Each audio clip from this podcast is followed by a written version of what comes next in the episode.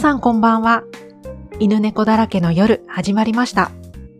この番組は朝日新聞のペットメディアしっぽがお届けしています。MC を務める編集長の磯崎です。金曜の夜、犬好き、猫好きの皆さんにペットと一緒にのんびり聞いてもらえたら嬉しいです。今週はしっぽのオンラインチャリティーイベントみんな犬、みんな猫から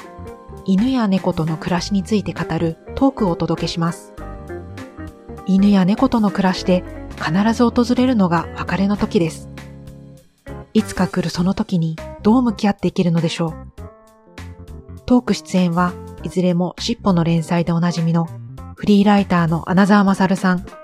イラストレーターの竹脇舞さん、熊尾母子と鎌田里奈恵さんの3人、司会は編集部の小宮山智子です。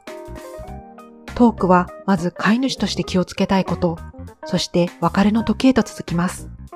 それではお聞きください。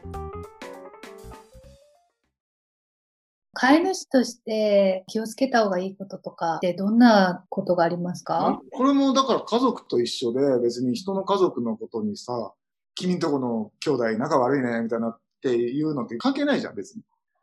だから迷惑をかけていない以上別に自分たちのルールをちゃんと作ればいいんじゃないかなとは思うけど、うん、なんか変に嫌がることをしたりとか、犬なのに擬人化してなんかもう服着せてわちゃわちゃしたりとかっていうのはちょっと違うんじゃないと思いますけど、まあ犬が喜んで生きやすければそれでいいんじゃないかなとは思うんですけど、最初はね、きちっとしつけなきゃいけないと思ってた方なんですけど、最近はね、すごい緩いですね、うちは。うん、もう自由にさしてますし。でも私、音は気をつけてます。あの、ガチャンとか落としたりすると、びっくりするから。あ、ごめんごめんとか、あ、大丈夫大丈夫とか、本人がびっくりしないようにして、で平気平気とか、で、猫が例えばなんかガチャンと落としても、あ、平気平気。だってそれで掃除したらちょっと家が綺麗になったりするじゃないですか。だからなんか、何でも自分が動じないであげることを私は気をつけてます。浜田さんどうですか？その迎える方とかにも含めて、やっぱり生き物なので、猫の基本知識みたいなのは、やっぱり最低限勉強するっていうのはすごい大事なのかなって。私も後からやっぱり知った方だったので、最初犬だったから、猫っていう生き物をあんまり知らないで迎えたっていうのもあり、で、その後やっぱり一緒に暮らしていると、いろんな体調の波もあるじゃないですか。で、人間もやっぱりお腹壊したりするのが常にあるように、猫たちもその波があるので、そういうのをちゃんと飼い主さんが観察できて、日々対応できるように最低限しておけたらいいのかなっていうふうには思っていますね。飼い主の健康も大事ですよね。そうそう。もうここがないとね、階段から落ちかけて死にかけたりしましたからね、とんでもないよ。ご無事で本当に良かったですね。僕ね。あうの、んリハビリなしでなぜか復活してますけどね。そう、それで、まあ、本当に犬猫いるととにかく可愛いし癒されるとか、あの、うん笑顔も増えるとかってあるんですけど、あの、うん皆さんね、あの、亡くされた経験もあるじゃないですか。はいはい。あの、そこまでやっぱり、これから飼う方には考えてほしいかなって思うんですけど、うんうん。うん、でも、最初犬飼うときって、そんなことは、まあ、頭のどっかで分かってるんですけど、その破壊力とかって全然し経験ししてないと知らないんですけど、一回経験すると、もう恐るべき破壊力でやってくるので、そこから学ぶというか、だから最初経験したこともないのにビビってたのはあんまりしょうがないとは思いますけど、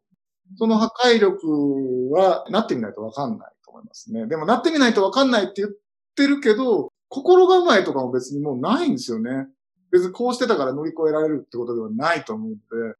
うん。でも最後まで面倒見たら、それは犬にとっては良かった生き方だし、なんかこう、アドバイスできることはあんまりないというか、ペットロスに関しては。うんうん。でも、ペットロスとかでそれ悲しかったら、もう買うの嫌だって思う人もいると思うんですけど、仙台犬に悪いとか、あの、うん忘れてしまうんじゃないかっていうのがあると思うんだけど、僕の例で言うと全く忘れないので、うんそれは全然大丈夫ですよ。仙台犬悪いとは思ったことも、最初は迎える場は思ったんですけど、別に今となっては全然忘れてもしてないし、それはご安心ください。忘れないと思いますよ。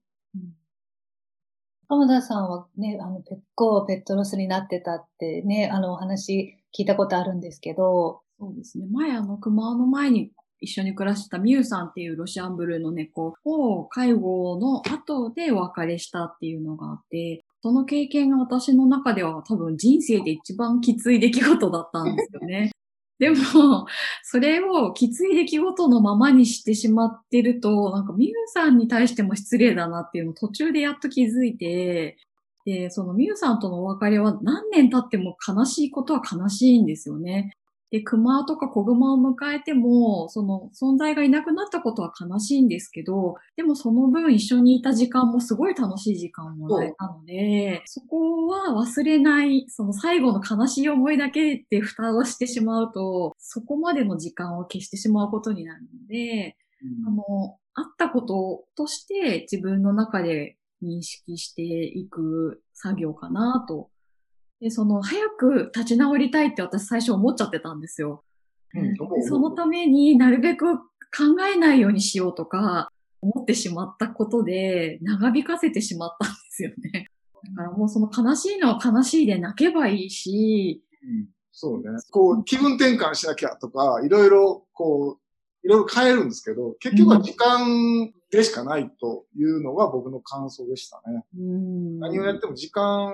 経つのをただ待つっていうか、なんとなく後になったらそんな感じだったかな。でも、介護とか看病してる時の記憶ってやっぱ強いじゃないですか。だからやっぱりそこに引っ張られちゃうんだけど、写真とか見て、ああ、こんな笑顔でいてくれたんだなっていうのを思い出したりとかしても、でも悲しいのは何年経っても何十年経ってもその子のとのお別れはずっと悲しいからもう立ち直ろうとかっていうのはなんか考えなくていいような気がする。うん。それは別にもうずっと悲しくはないけどね。うん。10年経つけど、まあ、あの時は辛かったけど、別に今は辛いだけの思い出ではないからね。うん。そうそうそう。そう、介護とかの後ってやっぱりもう辛いばっかりで、もう、なんか、もっと早く気がつけばとか、もっとああしてあげればとか、もうなんかもうぐるぐるしちゃうんだけど、でいつまでや何をやってもね、なあの、あれをやっておけばよかったとか、もっとこうしていればっていうのは多分絶対ゼロにはならないと思う。そう、そう。だからそこからやだんだんだんだんでも楽しかった時間の思い出とかを写真とか見られるようになった時に、引き出しをこう開けたり閉めたりできるようになったらいいかなって、もうそこはもう無理やりに到達する場所ではないから、と思いかがでしたか？無理せず、ゆっくりと進んでいけたらと思います。このトークの動画は、しっぽのイベントページで見ることができます。エピソードの説明文にリンクがありますので、ぜひ聞いてみてください。それでは、犬猫だらけの夜、お別れの時間となりました。来週も金曜午後8時にお会いしましょう。どうぞ楽しい週末をお過ごしください。